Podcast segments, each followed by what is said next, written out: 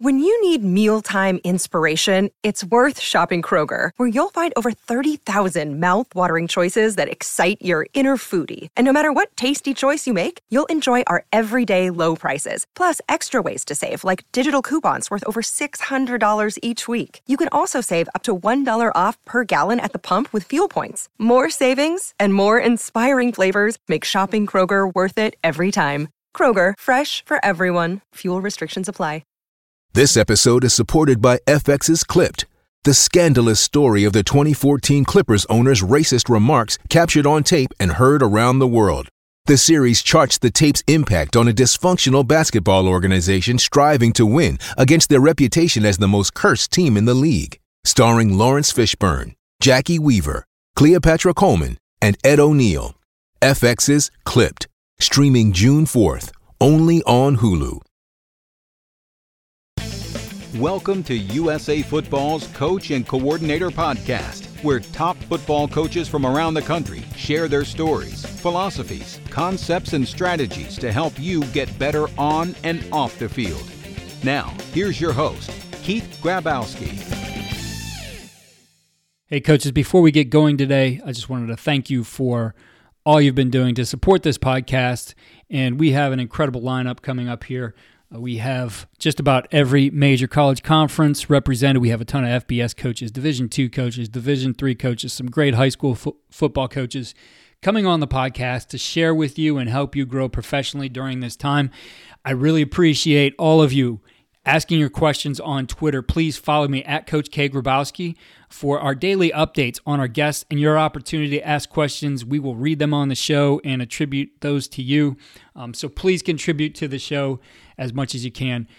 I also want to talk to you a little bit about our football development model, which is something we've rolled out here at USA Football. And this is really for you to uh, be able to help your youth football programs develop. It's about a long term athlete development plan, something that comes off of the American development model, which is something that the USOC has put together.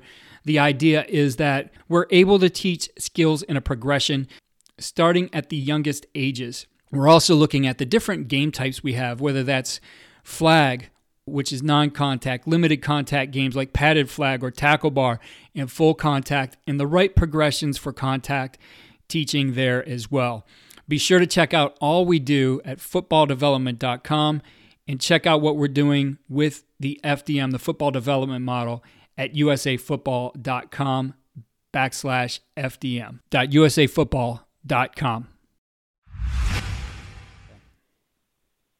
Welcome to the Coaching Coordinator Podcast. I'm very excited to be joined today by retired college football coach, former NFL player, three time Super Bowl champion, Bill Curry. Coach Curry, it's great to have you here on our podcast. Well, it's great to be with you, Keith. Thank you. Uh, forgive me if I call you Jim at some point, because I had a wonderful teammate that had your same last name, and that's not a common last name, but he happened to be from Illinois, Jim Grabowski, the great running back uh, that joined us with the Packers. Yeah, I get asked all the time if, if there's any relation to Jim Grabowski, and I said, yeah, probably somewhere there is, but no, not that I'm aware of. But it would be cool if it was. So, yeah. Yeah, just tell him he's your big brother. I mean, you can sort of. well, Coach, you've had uh, just an incredible journey through football um, as a player, as a coach even after what you've done, you know, with with that career and being able to share uh, the the message that this game gives, and you know, before we get into some of that background and stuff, I, I think it's important we get it out right up front here. Why is football still so important to our country today? Well, there's certain values that, uh, in our best times in this great country, uh, we've lived out those values terribly imperfectly. We've never come close to our potential. But there are times when we've lived out these values in moments of stress and division, and they they come from um, really a lot of directions. If you call yourself Christian, then uh, the the marching orders are simple. They're not easy, but they're simple. Love, joy, peace, patience, kindness, goodness, faithfulness, gentleness, and self control. If you don't call yourself Christian, there's a set of values that every culture and every religion and every political structure in the world believes in, and that is fairness, honesty, respect, responsibility, and compassion. And when we return to those, and it seems like we go in cycles, and we'll have a war or we'll have some situation like we're dealing with right now with incredible division, and then leaders emerge who uh, emphasize those values. And sometimes it happens through the church or evangelistic efforts. Sometimes it happens through the business world. Sometimes it happens in the political world where people reach across the aisle and show Americans how to come together, even though we may not agree on everything, and to get a job done. That's what football teams do every single day. Every Friday night during the fall in America, over a million kids play football, high school football. The next day, I don't know how many kids play college football. um, I, I, I haven't studied that, but uh, what happens is we huddle. We sit in the stands and we sit with people that are different from us. And when somebody's kid scores a touchdown, we hug. We don't ask what color their skin is or what church they go to. We just hug because our kid just scored a t- our team just scored a touchdown. There's nothing like that anywhere else. Coach, we'll get into uh, the the book you wrote, Ten Men You Meet in the Huddle, uh, a little bit later.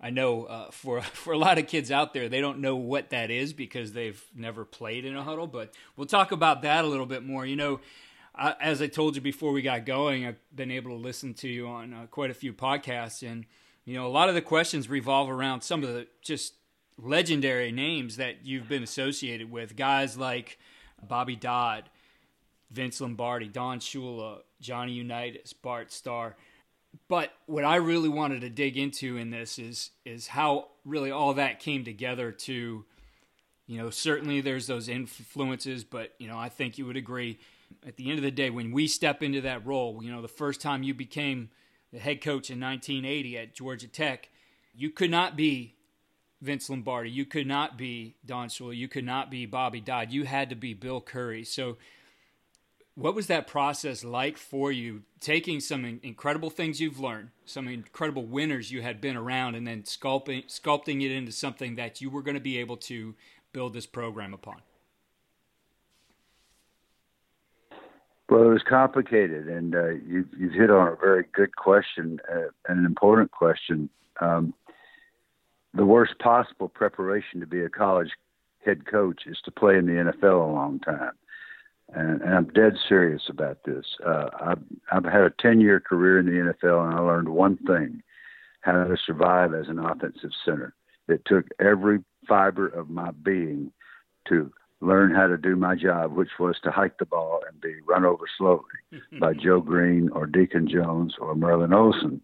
Um, I thought, and here's here's the more dangerous part is because I played for Lombardi and Shula, and because I had played for Coach Dodd, at Georgia Tech, I thought I knew a lot of football by osmosis. No, baloney. I didn't. I didn't understand structuring a staff. I didn't understand uh, community relations. I didn't. I mean, although I had been active in community relations, I didn't understand organization. I didn't understand recruiting. I didn't understand the entire, uh, the whole vast panoply of putting a whole football team together. I had to learn on the job. And I'm married to a brilliant, wonderful woman um, who came home from one of our tech games and um, informed me. She said, You're not being yourself. And I said, What do you mean? We'd had another embarrassing loss. She said, You're trying to act like Coach Dodd. You're, you're trying to walk like Coach Dodd and look like Coach Dodd and be studious like Coach Dodd, and, and I hit the ceiling. When your wife tells you something and you hit the ceiling, you know what that means every single time. You know what that means? What's that mean, Coach? That means she's right. that means she's right. that means she's dead on. So um, I decided I was going to have to be myself, like you suggested, and with all my flaws and all my weaknesses, confess to the team that I got a lot to learn here, and you guys are going to learn it with me, and we're going to build a program, and we're going to love each other. That's that's item number one. We're going to build relationships. We're going to get along. There will be no racism. There'll be no sexism. There'll be nothing said disrespectful to a female ever. There'll be no female disrespectfully touched ever. Uh, the, the campus will be treated with reverence. The po- professors will be respected, and we'll do our work. And you'll sit on the front row and take notes and act like you're interested in the course, whether you are or not. Otherwise, Georgia Tech will eat you up alive. So we started there, and uh, we built a program based on those things and sticking together and bringing people who um, appreciated those values. And uh, I'm happy to say that that it worked, but it certainly wasn't because of me. It was because Georgia Tech is such a great place and offers so much and uh, gave us an opportunity to grow into the job. Coach, in, in that aspect of taking over the program at Georgia Tech, and you know, certainly a big part of that is uh, of, of being able to step in for a legend is you do have to be yourself, as as your wife pointed out. But you know, for those coaches who are in that situation, you know, taking over somebody who's done an incredible job there before them, call them a legend or not, um, you know, yet you have big shoes to fill. Uh, what's your recommendation for somebody stepping into that kind of situation? Well, it's eerie the way my life has been. It's it's all I've ever done is to follow legends. Um, when I got to Georgia Tech, everybody that played center had been an All American for the last umpteen years. I'm I'm serious for like 20 years prior to that. Uh, so if you weren't an All American and you played center, then you had you had failed. Uh, so I mean, the, the standards were set extremely high. And then when I became a, a line coach uh, with the Green Bay Packers, I was following a guy named Ray Wietecha that had helped develop those great lines back in the '60s, and had been an All-Pro center himself. Um, and then when I went back to Tech as the head coach, obviously I was followed. I didn't directly follow Coach Dodd, but he was was and still is remembered as the legend uh, of the coaches that coached at Tech, and with good reason, because what he emphasized was academics and integrity. Uh, he was dead serious about that, and I got stories about that too, because I tried him out and cut a class one time. And it's the worst mistake of my life. he made me pay. Um, but um, following the legend, uh, then I go to Alabama, and guess what?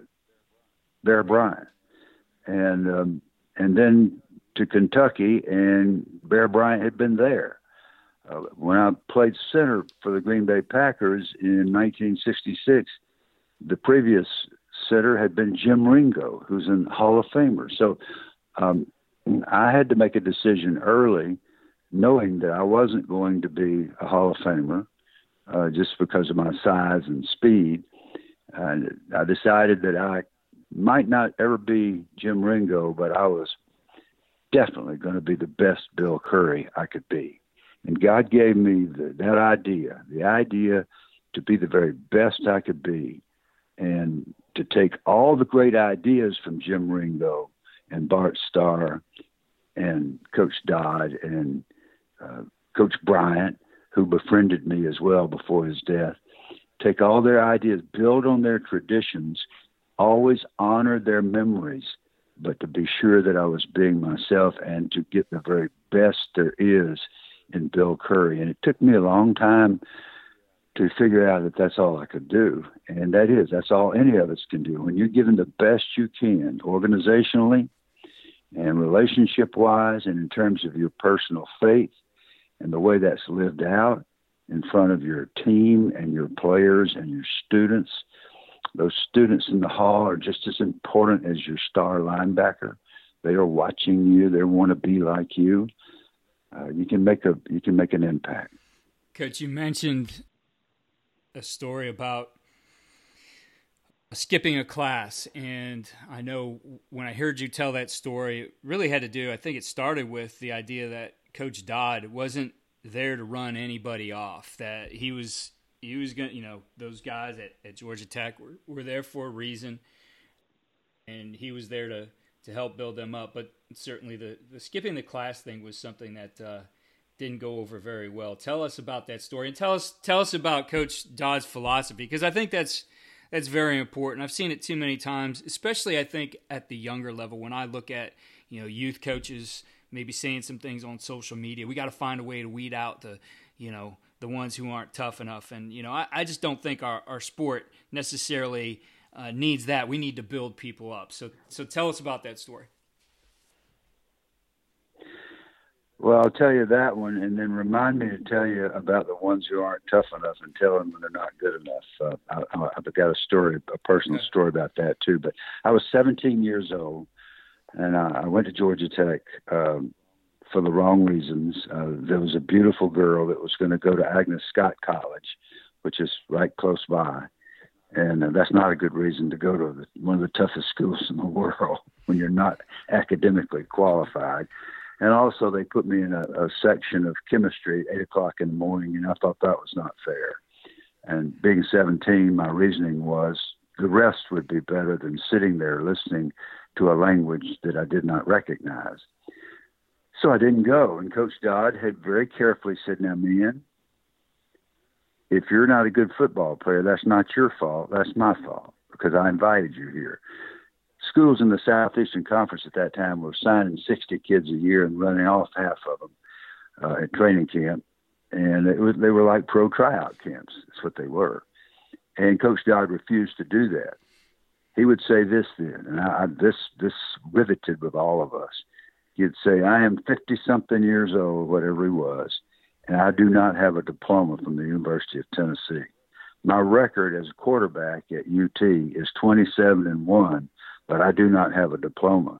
That is not going to happen to you. Now you go to class and you behave yourself, and we're going to keep you here whether you're a good football player or not. But we're going to teach you how to play football as well. So uh, you make sure you do exactly what I tell you. Go to every single class, behave yourself, sit on the front row. And I thought, you know, there are 100 kids in the class, and there's no way he can catch me. So I don't. I, I skipped and I slept in, and the next day my name was on the bulletin board. Bill Curry report to Grant Field, 5:30 a.m. Wednesday morning in your running gear. They ran me up and down the west stands until I was gagging and sobbing. And at some point, I decided that chemistry at eight o'clock in the morning was a wonderful thing.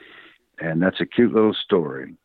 But um, my football coach loved me too much to allow me to self destruct when I could not see my own potential. The only reason I graduated from one of the toughest schools in the world is because of my football coach and because of his love and compassion for me. Um, I will never forget, and I owe him and that great institution uh, really everything because in, in my case, not only did he um, give me an opportunity to compete with students that were better prepared than me. But he gave me a mission in life because I've spent my life trying to do the things that he did for us, for other young men, and it's uh, it's been very very gratifying. It's a great story. Appreciate you sharing that. And you, you mentioned, you know, the idea of weeding out the tough ones, and I think, you know, today more than ever I think if if you have the courage to go step out on a football field with our you know instant gratification in in our society um, so that part of it as well as you know being able to hear the onslaught of media you know maybe not as well informed as they need to be telling you you know how dangerous football is etc I think by definition, no matter what age you are, you step on a field, that that's a sign that you're tough and you're ready to do something with this. I don't believe we have to necessarily create drills or do anything extra to to to prove toughness, but I'd love to hear your perspective on that. Yeah, I'd like for all the coaches to listen carefully. I was not tough. I did not like football. I did not want to go out for football. I sort of went out grudgingly because at College Park, Georgia, you couldn't get a date if you weren't on the football team. I decided I was going to quit, uh, but the, I had a problem with quitting because my father lived at our house. you didn't quit anything at Major W.A. Curry's house. So I was stuck. He said, Look, I didn't make you go out there. Uh, I didn't tell you to go out for football, but you're out there now. You're not going to let your teammates down, and you're not ever going to let your teammates down. So I was stuck, and I had to stay. Then I got to Georgia Tech, and in my third year, I had never started a game, and I had played almost none. So I went to one of the assistant coaches, and um, I said, Coach, uh, what do I got to do to get on the field? He said, Well, no, it doesn't matter. You, you try hard, and you just don't move your feet well enough, and you're not good enough, and you're never going to play. I was 20 years old. I was married. I could barely walk out of his office because I really wanted to play, but I had not learned how to give all I had. I guarantee you there were some coaches that sat in those meetings and said, he, he said, you know what? And you and I both know some of the words right. that are used to describe young people. Uh, we, we don't need him, um, and he keep him on the scout team or whatever. The next day, another coach named John Robert Bell came to my locker. He said, Bill, I know you can play. Come on, buddy, let's go work on it let's you and me work a little extra. He worked with me that spring. He worked with me all summer, and I played 12 more years, four world title games, two Pro Bowls. And who do you think I was thinking about when I had the privilege of doing those things? Without that great Coach Bell, it would have never happened. Don't give up on any of them, ever. Yeah, I, I couldn't agree with you more. And we all have those stories as coaches. We can all think of that kid who maybe someone had given up on, maybe somebody else on the coaching staff, or there was that doubt he could do it, but you just feel it and you stick with them, and you know those those kids remember it forever. But it it it's life changing for them too, and um, you know you think about just the the effect of what that kid could learn having stayed with it, what you learned having stayed with it, what you became, and now what you're able to share with the world. Yeah, and the, and the John Robert Bells of this world. I don't know. Then the other coach was not a bad guy. He was just he was doing his job. Uh, that's what he thought. He thought he was just leveling with me, and um, I'm sure he felt he owed the truth to me. But uh, Coach Bell saw it another way, and uh, for whatever it's worth, he went on to win a national championship at uh, at the one double A level, what was then one double A at uh, at East Tennessee. In fact, they sacked Terry Bradshaw ten times in the title game. I, I remind Terry that when I get to see him, he didn't he didn't enjoy that. John Robert Bell is a name that everybody should think about. Everybody that can hear this remember John Robert Bell and see if you can be like him.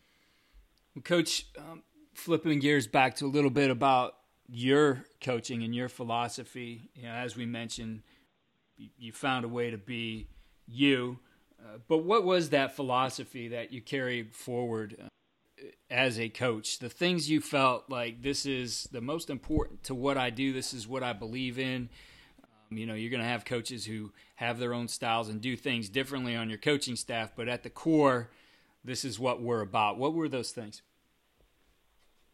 Well, you're correct. A lot of the uh, players today don't get in a huddle. So it's not so much the 10 men you meet in the huddle as it is the 10 men you meet in a locker room because we still go to locker rooms and we still dress with one another.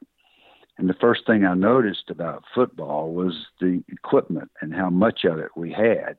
And the fact that in the early stages, I didn't even know how to put on the hip pads or the thigh pads. And we had these floppy thigh pads and canvas pants and those old plastic Riddell helmets. And I just barely missed the leather helmets, thank goodness because my son you asked me used to ask me, Dad, you ever wear that Knute Rockne? And I said, No, no, I never wore one of those. Well, I missed them by one year, those the leather helmets. But um, uh, you can't even get dressed by yourself. To this day, you got to have your buddy to pull your shirt over your, over your shoulder pads to get dressed to go out and play or practice.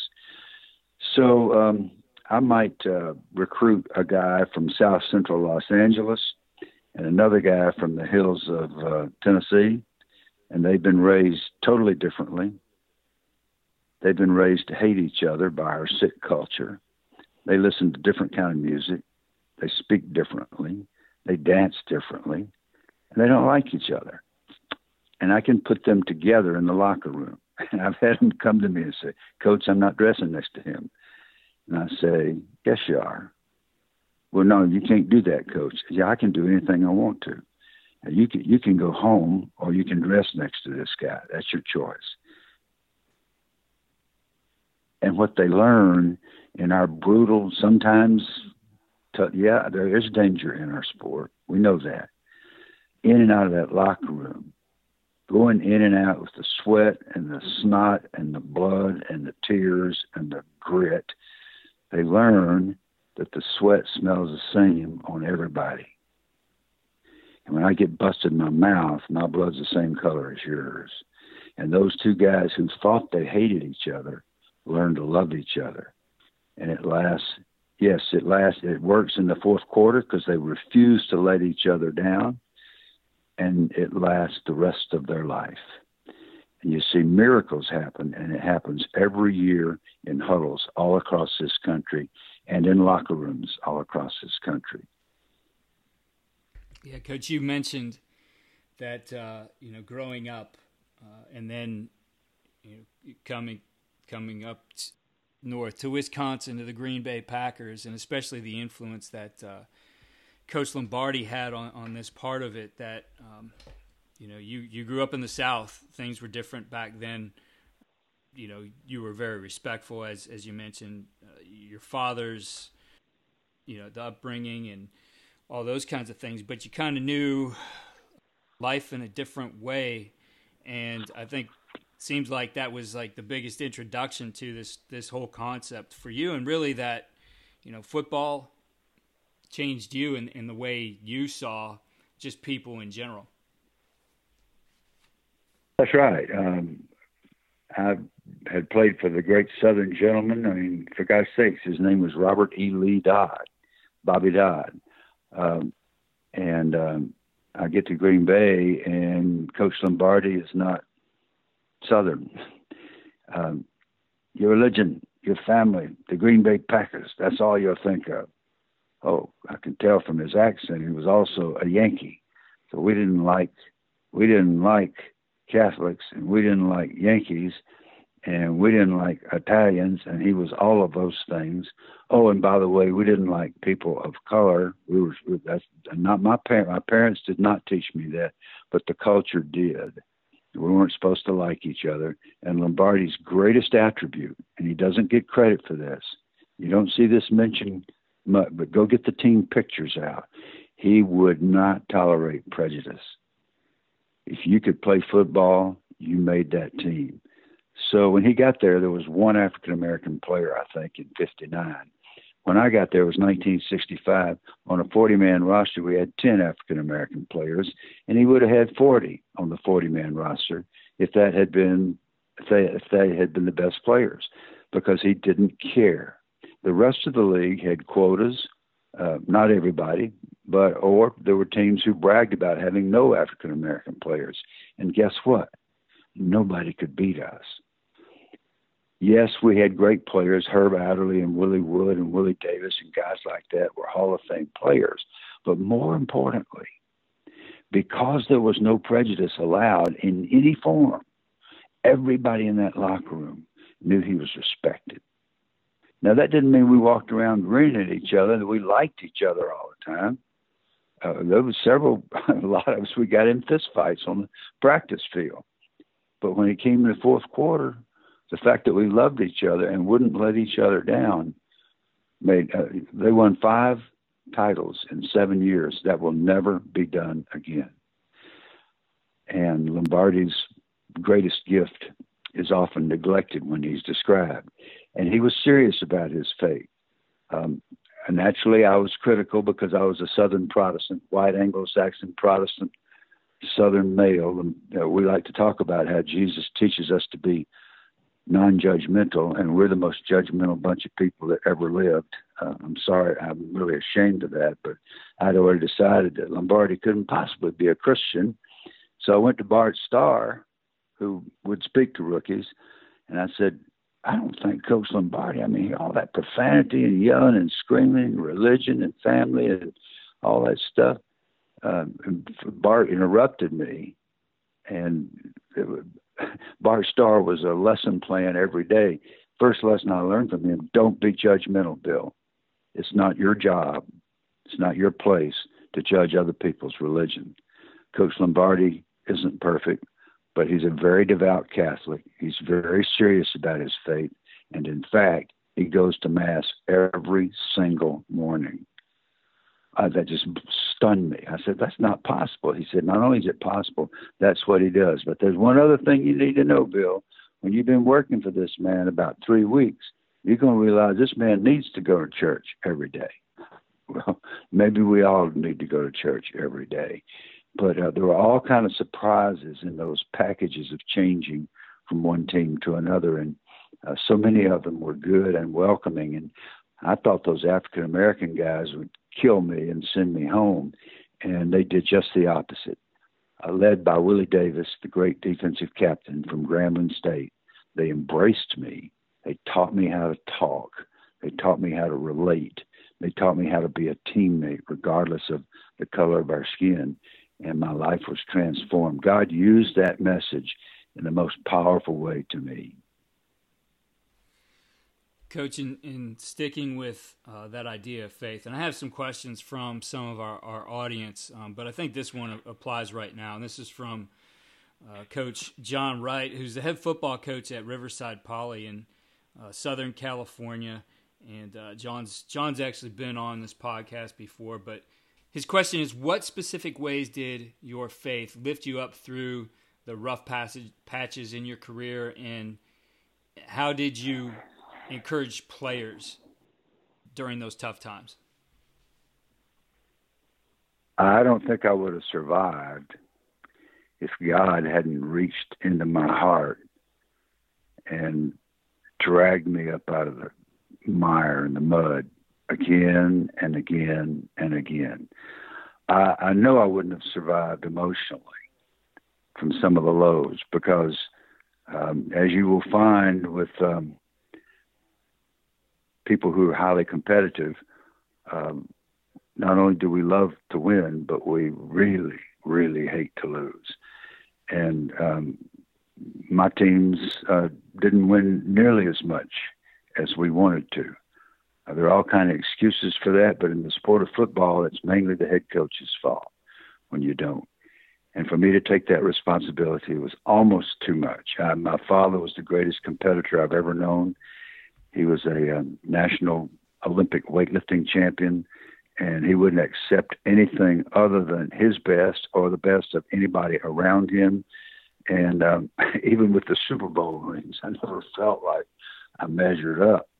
Um, but he was a godly man, and um, I knew when I was at the bottom of the pit that God would never let me down, and and that I'm 77 years now, old now, and uh, I rely on God every day through Christ to raise me up again in my inadequacy because I am among all, sinners. I am chief among sinners, and uh, and so He just never left my side.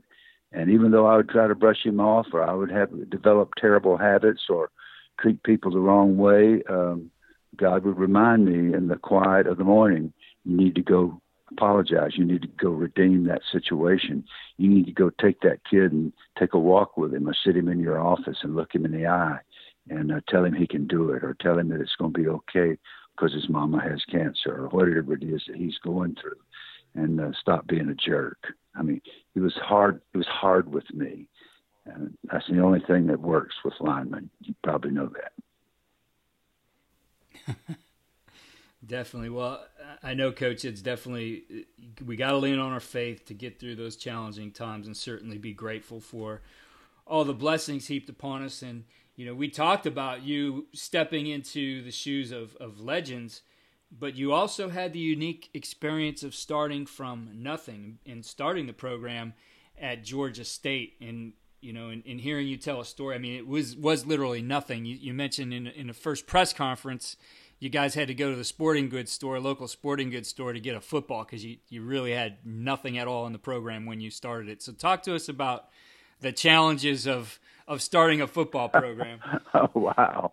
We somebody said we got the press conference at uh, noon or whatever it was. Okay, good. Well, let's get a football. Well, we don't have a football. well, run down to Reeder McGahee. Well, Reeder McGahee closed years ago downtown Atlanta. I grew up in downtown Atlanta. My father ran a sporting goods store, uh, a sporting goods department in a big in a big uh, store years ago, but they're all closed. I mean, we we had to go to the suburbs to get a football to hold up to say, folks, this is a football.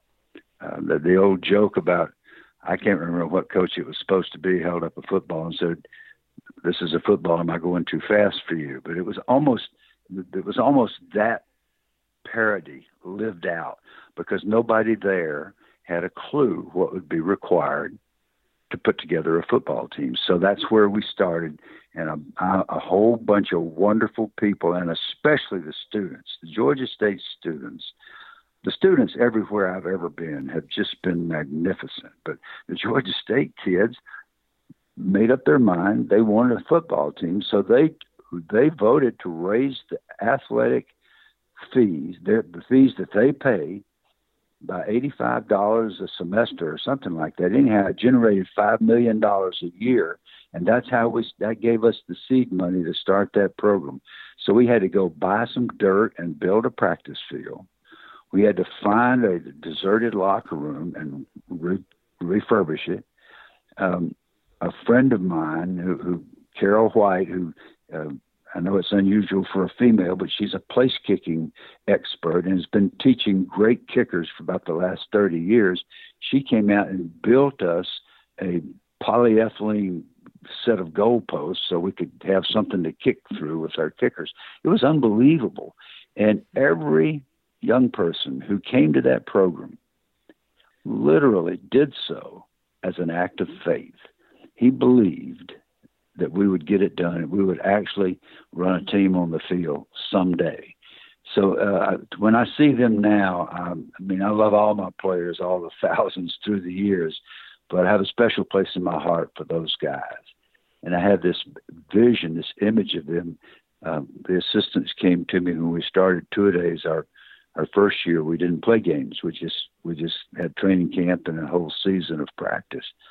And they said, uh, the guy said, where do we where do we let them lie down at lunchtime? I mean, after lunch to rest. Well, bingo, we hadn't thought of that. So they're lying in the halls while the students are going. The, the football players are lying down resting in the hallways of the classroom buildings during classes. It was unbelievable what they endured. And virtually every one of them has graduated with a meaningful degree from a great school. And the football team is, is improving virtually every year now. And so, uh, and, and, it was no accident, but it um, it really helps that they got that beautiful stadium. The former Braves Stadium is now Georgia State's, and they have redone that thing, and it is gorgeous. So it's a it's a good story. Coach, when when you think of um, that idea of team, you've been a part of great teams as a player, as a coach. You know, as you, I'm sure, were out there as a football analyst, uh, watching all these games later and analyzing teams. What what are the things you feel are really common between great teams? Um, I'm going to alter your language just a little bit and say great programs if you look at Tom Osborne in that Nebraska program, yes, they mm-hmm. won a lot of games. Um, Coach Dodd, uh, and there's so many others that we could mention. But what I think of is priorities. And the priorities for a young person uh, really are faith, family, education, football, and fun. And you asked me what is the basis for football programs, I would say any program that's aimed at developing human beings and especially young human beings, they understand power. Here's what comes first it's your personal faith. Now, I can't tell you what to believe. I'm not going to. In fact, at a public institution, I'm not even allowed to talk about. I'm not allowed to stand up here and quote scripture. That's as it should be. But if you come and ask me, then I'm going to share my faith with you. And many, many, many players did that. Many, many students did that.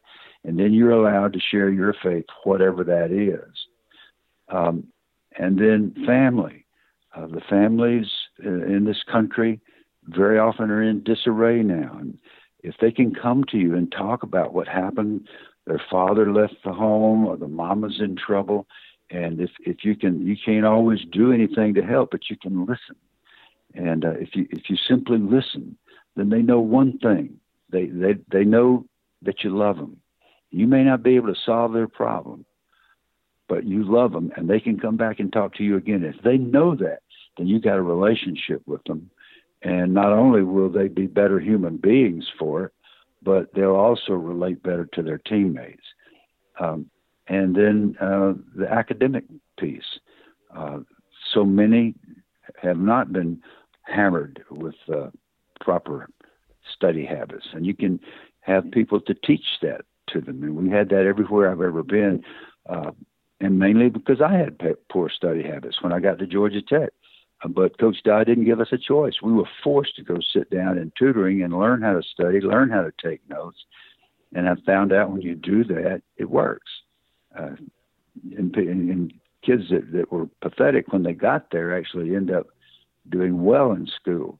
And then the football team, once we hit the field, that takes our priority. It takes we're gonna we're gonna give it all our heart, all our soul, and all our energy while we're out there for two hours or whatever it is, 24 periods. And then when we come back off, we're to help each other off with our jerseys and put up with each other and learn to care about each other. And um, and then going about our business. And then the last part, it ought to be fun sometime. Um, I went to a Georgia Tech practice yesterday, and Coach Geoff Collins, those guys, I just sat there in amazement. He invited me to come to practice. They're dancing in the team meeting room before the team meeting. Well, if, if, if my teams had done that, I'd have made them all run gassers. But they were celebrating the fact they were getting ready to go practice football. And I thought, my gosh, I wish I had thought of that.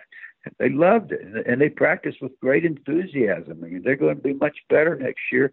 I can see it right now, and a lot of it's that kind of enthusiasm. So uh, you learn no, no matter how old you get. But I'd say the basis can and should be some priorities like that. Yeah, it's funny, Coach. You mentioned what what you would have done to those guys had they done it today. But you know what I find in um, you know I do like to uh, collect old coaching books, and, and behind me here in my office is you know there's a there's a book from Bear. Uh, Knute Rockne. Recently, I was able, for years, was looking for a, a copy that wasn't too incredibly expensive of, of, Woody Hayes' Hotline to Victory, which is literally in like a comb bound. I mean, somebody put put this thing together on a copier.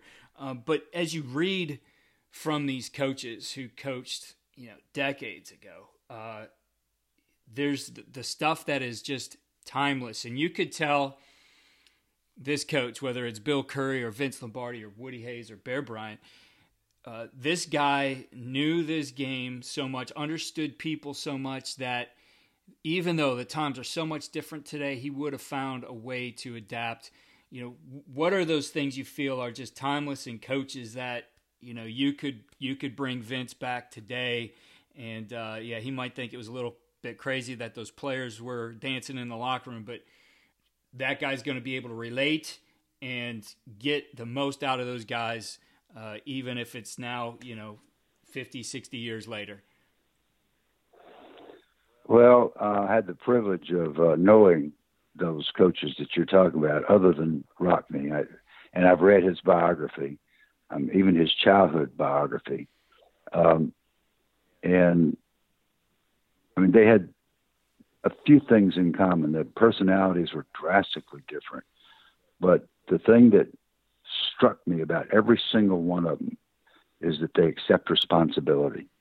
Coach Bryant had this um, very famous. He had a lot of very famous sayings, and I mentioned earlier that he befriended me. And I don't have time. It's a long story, but he was wonderful to me. That's one of the reasons I went to Alabama. And his family basically adopted Carolyn and me when we got there because he had just passed away. But he was famous for saying, if it's bad, I did it. If it's mediocre, we did it. If it's good, you did it. So you give credit when it's good, you take responsibility when it's bad all the time. And that's what he did. I watched him. Uh, we got lucky and beat him one time, and it was a fluke, but he, he took responsibility. I watched him. Um, and he was magnanimous when they ran us out of the stadium, which they did the next year. Um, I watched those things. Woody Hayes came to Atlanta to speak to the touchdown club, and lo and behold, I'm the snot nosed Georgia Tech coach my second year. They asked me to pick him up at the airport. Can you imagine? And um, I drive this. I, I was shaking uh, driving my car, and he was so gracious to me. First of all, and then I introduce him uh, to the Atlanta Touchdown Club, and he stands up and he says, I would not be standing here. I would not be remembered as a fairly successful coach if Bobby Dodd hadn't taught me the Inside Belly series. That's what we did at Ohio State. And when I was a young coach, I came to Georgia Tech, and Bobby Dodd loved me and spent time with me. And I came tonight so I could tell you his hometown uh, how much I appreciate him. Humility, taking responsibility, humility, giving credit where credit is due. I keep Tom Osborne. Tom Osborne is the most humble, wonderful guy, and yet nobody could beat those guys. And he invited me to come out there one time to speak to his FCA banquet, and then he took me in the quarterback meeting. Then we sat in the stands together and watched his team practice, and it was like I was I was um, hanging out with the Trinity or something. I know that's sacrilegious, but that's what it felt like to me.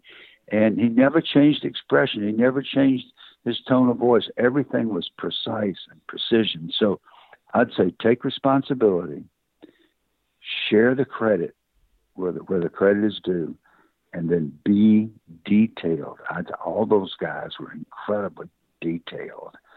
Um, you didn't mention Bill Walsh, but you could have.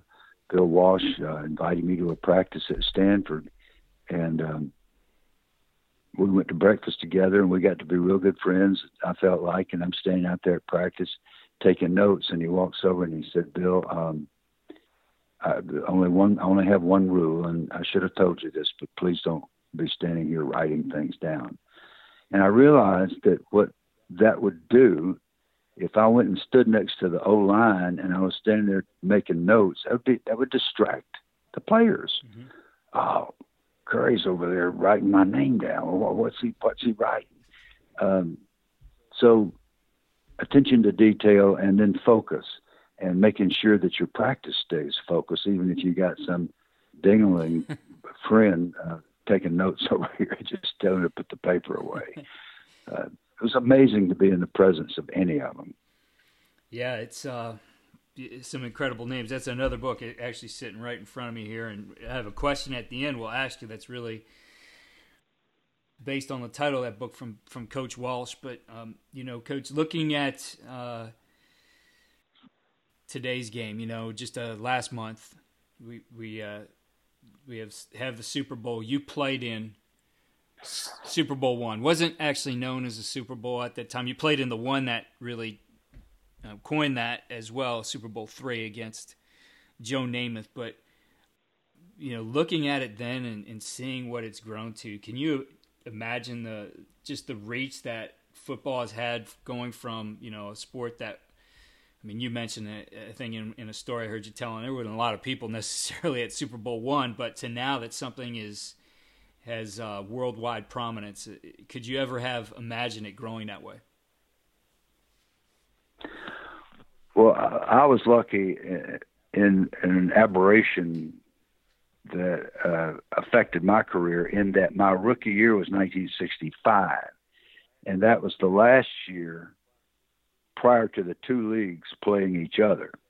And so I was on the Packer team that won the, we called it the World Championship, but we won the NFL title by beating Cleveland in Green Bay. That was the end of the season. So we got the championship rings. The next year, there was a world title game in the minds of the public, and it was Green Bay versus Dallas in Dallas, which we won 34 to 27.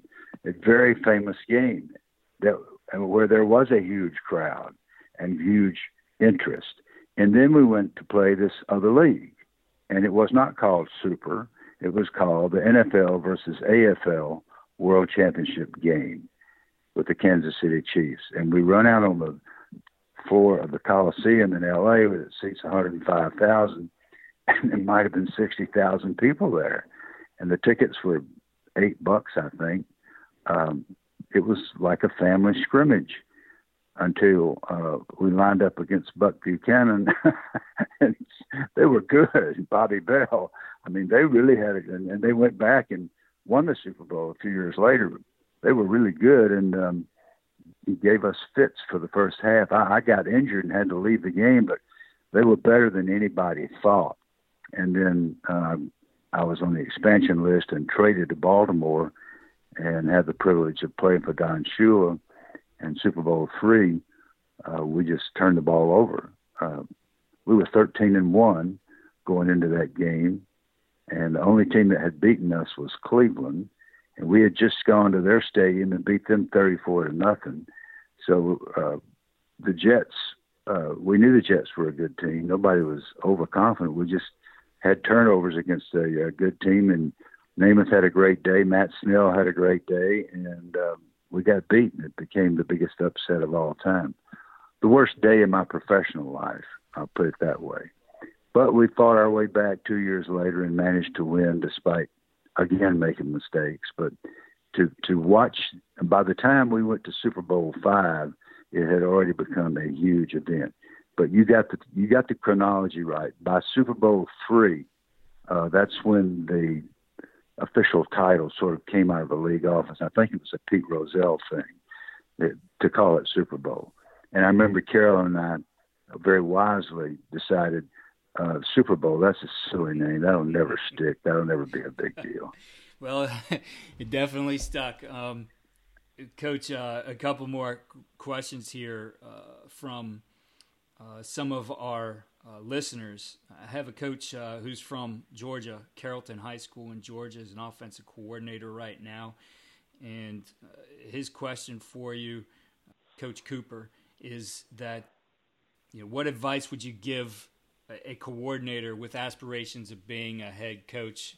You know, specifically in being able to just sell themselves in, self in an interview. I mean, you know how hard it is if you haven't had that experience before as a head coach right now to to get that job. So uh, I think he's looking for what advice you, you would have in that situation. Well, if it were me doing the hiring, the interview wouldn't be nearly as important as the video.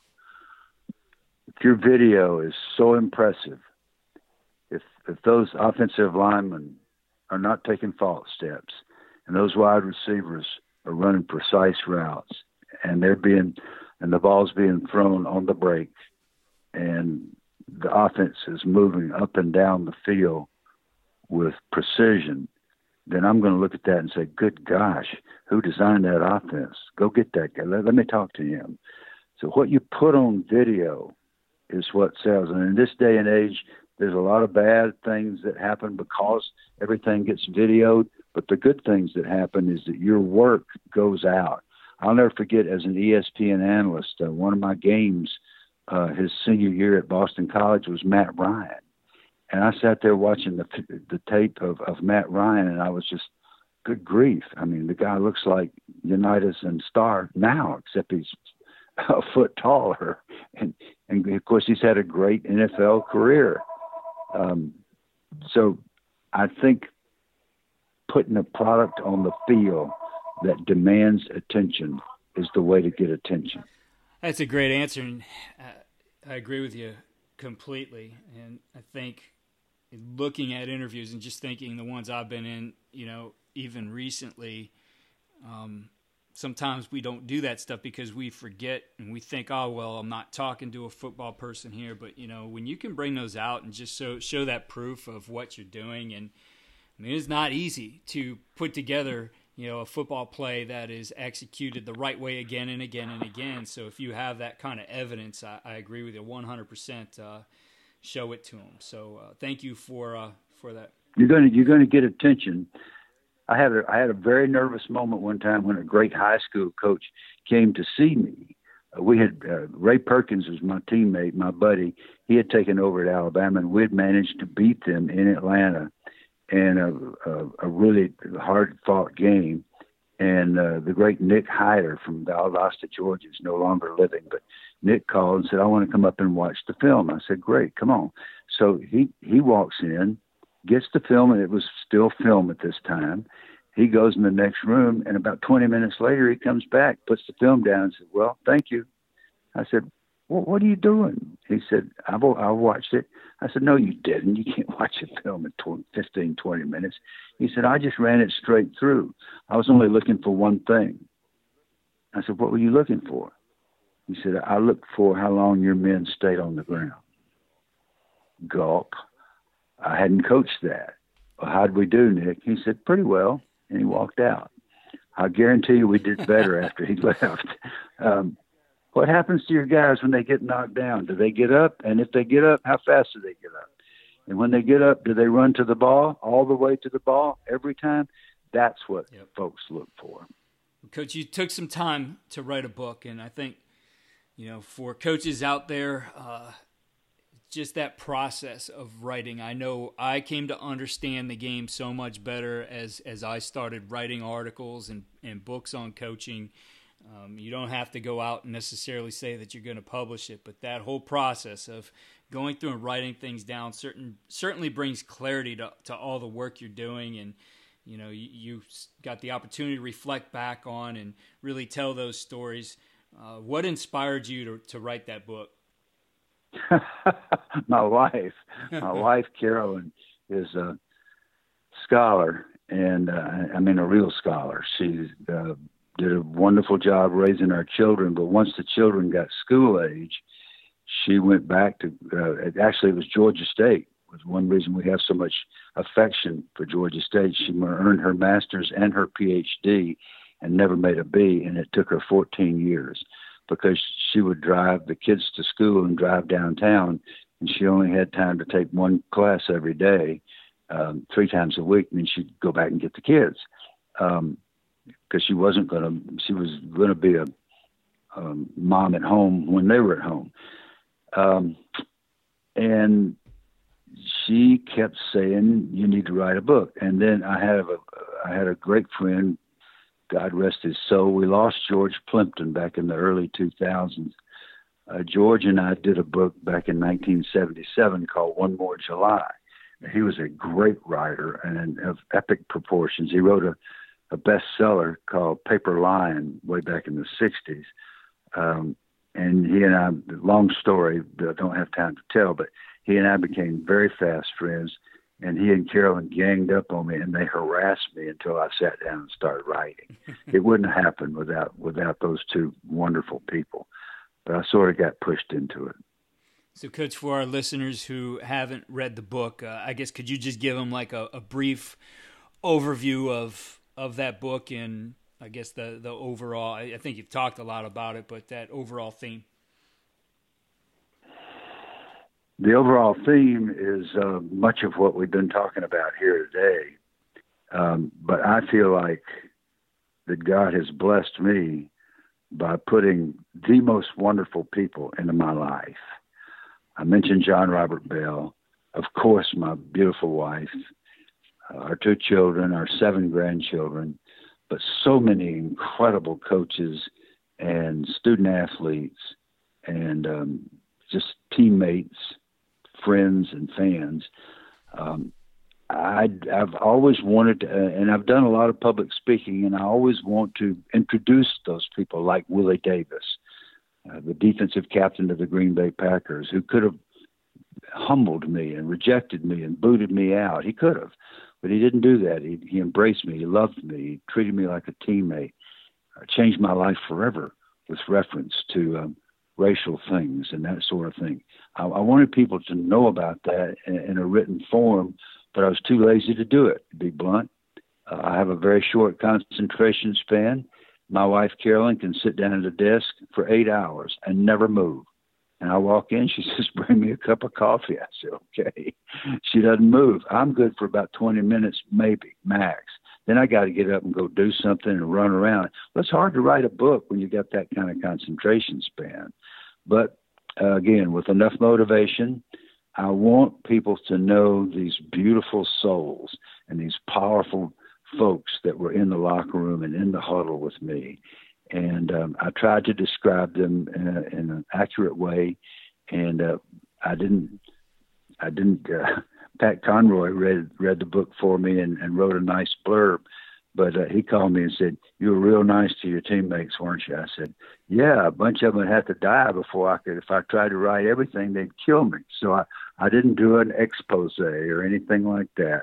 I just wrote uh, how wonderful it was to line up with those guys and to um, play for those coaches and to uh, have the privilege of being around some of the finest young people ever in our country and having to be a chance to be a part of their lives.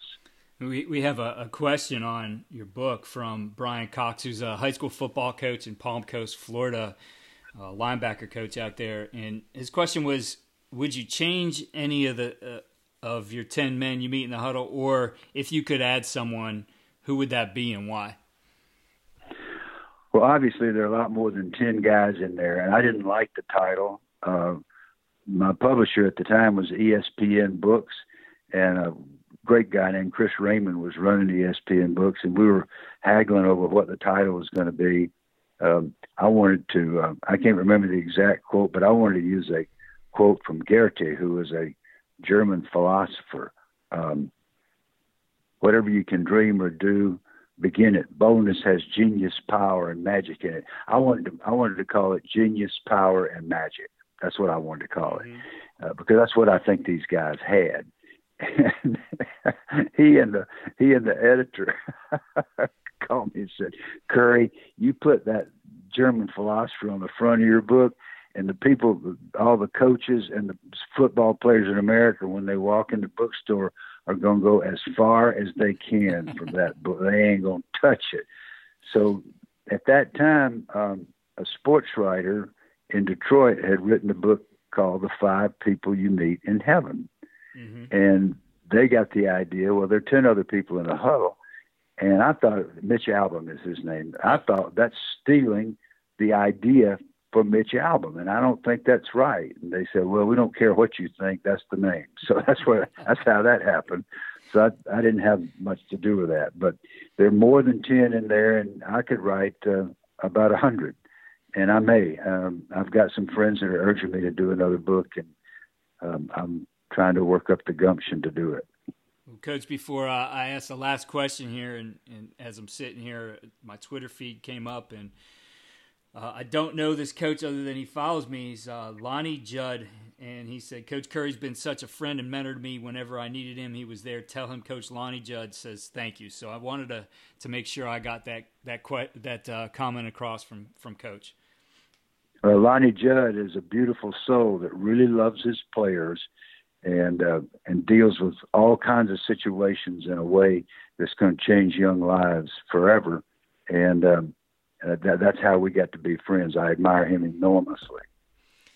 So, Coach, my final question for you here, as I mentioned, uh, does uh, it's kind of inspired by the title of Bill Walsh's book, Finding the Winning Edge, and you've talked about so many incredible things here today. Uh, but if I said, Coach Curry, you know, give me that one thing, uh, whatever it was you did or you believe in, that for you really helped your players find the winning edge, uh, both on and off the field. I'm I'm not sure there's a word for it. Um, I'll describe it this way. Um, it's whatever's in your soul that you're holding back. When I was in uh, ninth grade, um, there was one guy on our high school football team that was a great player. Everybody admired him. He about 170 pounds, named Kim Gabriels, and um, everybody was scared of him. I mean, he was just lightning. He he had incredible explosive ability, tackling, running with the ball. He came to me one day and he said, "Curry, you're not hitting people." And I said, "Well, I had no intention of hitting people. I wouldn't say that to him, but I was going to pitch for the Yankees. I didn't really like being out for football, and I was going through the motions." And then he said something that changed my life. He said, "You're going to be my tackling partner this year." Oh my gosh! So I learned to tackle hard because if I hadn't, Kim Gabriels would have killed me. So we hit each other all year long, fair and square, shoulder pad, head up, all that. But I learned to strike a blow because somebody on my team would not allow me to slop around. And the other thing, uh, the other guy would be John Robert Bell, who saw something in me that I could not see in myself. He came to me. I didn't go to him. He came to me and said, We're going to develop this and you're going to play. And that's exactly what happened. Every one of us has a chance to do that with some child virtually every day. Well, Coach, uh, you know, before we go, I want our listeners to uh, to know about everything you're doing out there now. And uh, BillCurry.net uh, has some great stuff on there. I really like your great trait clips, your short video clips there that you put on there. And uh, we're hoping uh, sometime in the near future, we see that there's another book title up there as well. But tell our, our listeners a little bit about what you have for them on your website.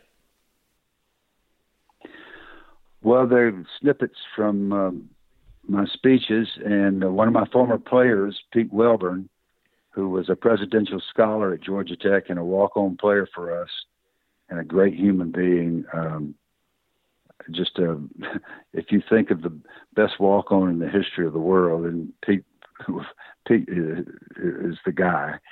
Uh, but he's also uh, has been named one of the top ten young attorneys in America, and uh, has a successful law practice and has a, an office over there which he allows me to use, and um, he does the website, and so he's taken snippets of things like forgiveness I had a very moving moment with Vince Lombardi.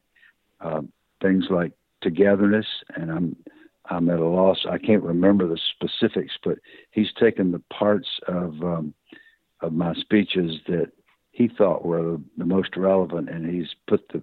I'm tell you the truth, I've never watched them. I probably ought to go look at them, but uh, they are indicative of the the kinds of things we can do for anybody that wants us to come and speak to their group or their Sunday school class or their company or their team or what have you. And for our listeners out there, Coach is active on Twitter. Uh, you could follow him at Coach Bill Curry. Coach, I can't tell you what an honor it's been. I appreciate you taking time to join us on the on our podcast, and uh, would welcome you back at any time to talk about whatever you want about this great game. Has so many aspects, but uh, again, thank you for your time and all you do. Well, thank you, Keith, and congratulations on all your success, and I hope you just continue to grow and build. What you're what you're doing is a real service for I coaches. I appreciate that, Coach. Thank you. Coaches, again, want to remind you of what we're doing with the football development model. Please push this down to your youth coaches. I think this is a great way for you to get some organization and structure beyond what you've already done. Uh, check it out. All of our, our program development for youth football at fdm.usafootball.com. Again, check out our systems for blocking, tackling, and defeating blocks at footballdevelopment.com. If you register with your email, you get your choice of three free videos. There's some great things in there. I think things that as you get going again, can get into the summer and maybe make up on some things that you might have lost if you had a spring ball, if you had time here in the spring to work on football. Some great drills for all those phases of contact. If you're enjoying the podcast, please head over to iTunes or your platform and give us a five star rate. If you have a minute, write a review. We really appreciate it, and we will read your review on our highlight show that we do at the end of the week. Thanks for listening to USA Football's Coach and Coordinator Podcast. For more resources, visit the Coach Performance Center at usafootball.com.